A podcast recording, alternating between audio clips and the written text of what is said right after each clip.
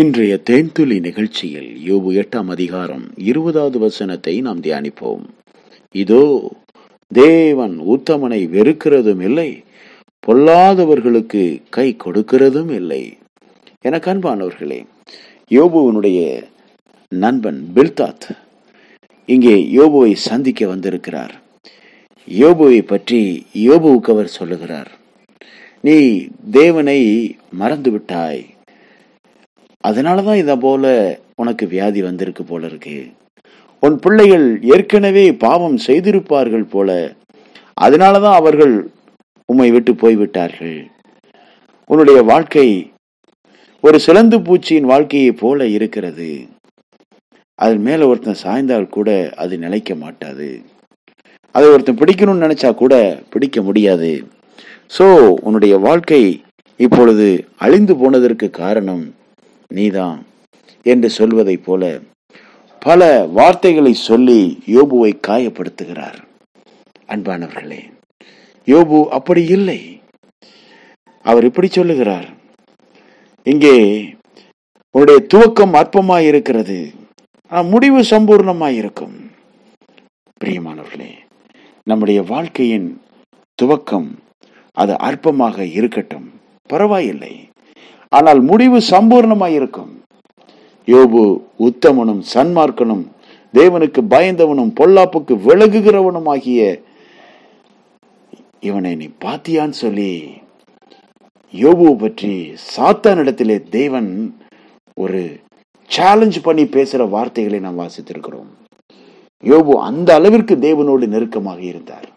தேவனே சாட்சி கொடுக்கிறார். இவன் உத்தமன். இவன் சன்மார்க்கன். இவன் நீதிமான். இவன் எனக்கு பயப்படுகிறவன். இவன் பொல்லாப்புக்கு விலகுகிறவன். இவன் மேல் கவனம் வைத்தாயோ? பிரியமானவர்களே தேவனே யோபுவை அடையாளம் காட்டி இவன் என் புள்ள என்று சொல்வதை போல பாத்தியா ஒரு புறா சுத்திட்டு வர்றிய. என் பிள்ளைய பாத்தியா என்று சொல்வதை போல அங்கே தேவன் கேட்கிறார்.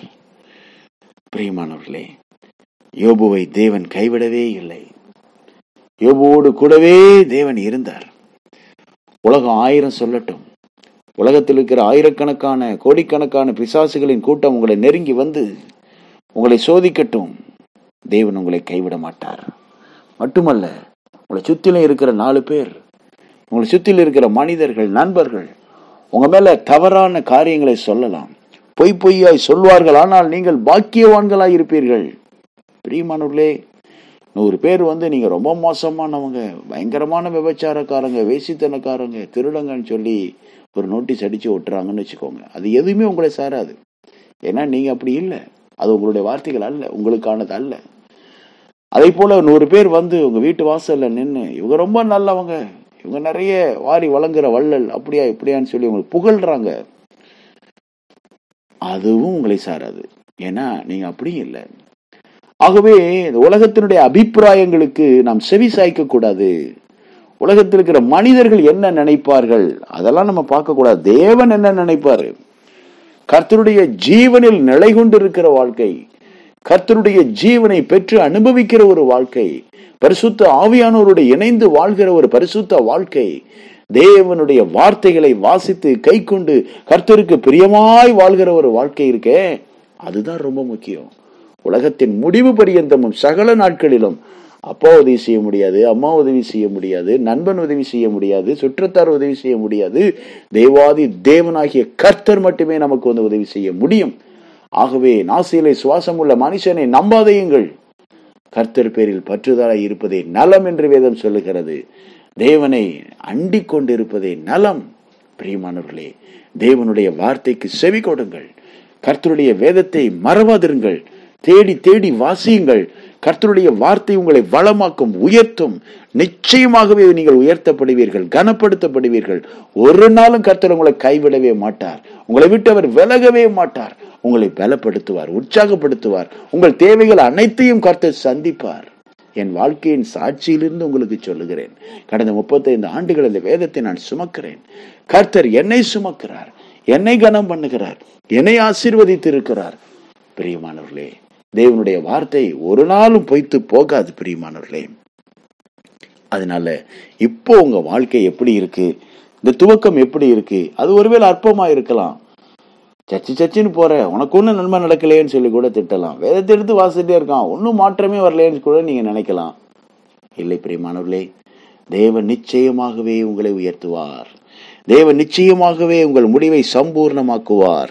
நீங்க சிலந்தி பூச்சி போல இருக்கலாம்.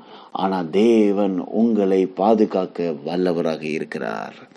ஆம் பிரியமானவர்களே உங்கள் வாழ்க்கை தேவனால் மறக்கப்படுவது இல்லை. கர்த்தர் உங்களை நினைத்திருக்கிறார். சர்வ வல்லவரை நோக்கி நீங்கள் விண்ணப்பம் செய்வதை விட்டுவிடாதிருங்கள்.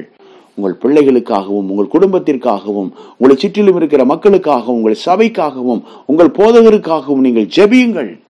கர்த்தர் உங்கள் ஜெபத்தை கேட்டு உங்களையும் உங்களை சுற்றிலும் இருக்கிறவர்களையும் ஆசீர்வதிப்பார். நீங்கள் ஒரு நாளும் கைவிடப்படுவது இல்லை பிரியமானவர்களே. தேவன் உங்களை ஒரு நாளும் வெறுக்கிறவர் அல்ல. நீங்கள் தேவ சமூகத்திலே உத்தமமாய் ஜெபிக்கிற ஜெபங்கள் எல்லாம் கேட்கப்படுகிறது. கர்த்தர் உங்களை வெறுக்க மாட்டார். கர்த்தர் உங்களை மறக்க மாட்டார். நான் உன்னை மறப்பது இல்லை என்று கர்த்தர் வாக்கு பண்ணி இருக்கிறார் நிச்சயமாகவே அற்புதங்களை செய்வார். நாம் அற்புதங்களை பார்ப்போம். இயேசுவின் நாமத்தினாலே உங்களை ஆசீர்வதிக்கிறோம். நீங்கள் கர்த்தரால் ஆசீர்வதிக்கப்பட்டவர்கள்.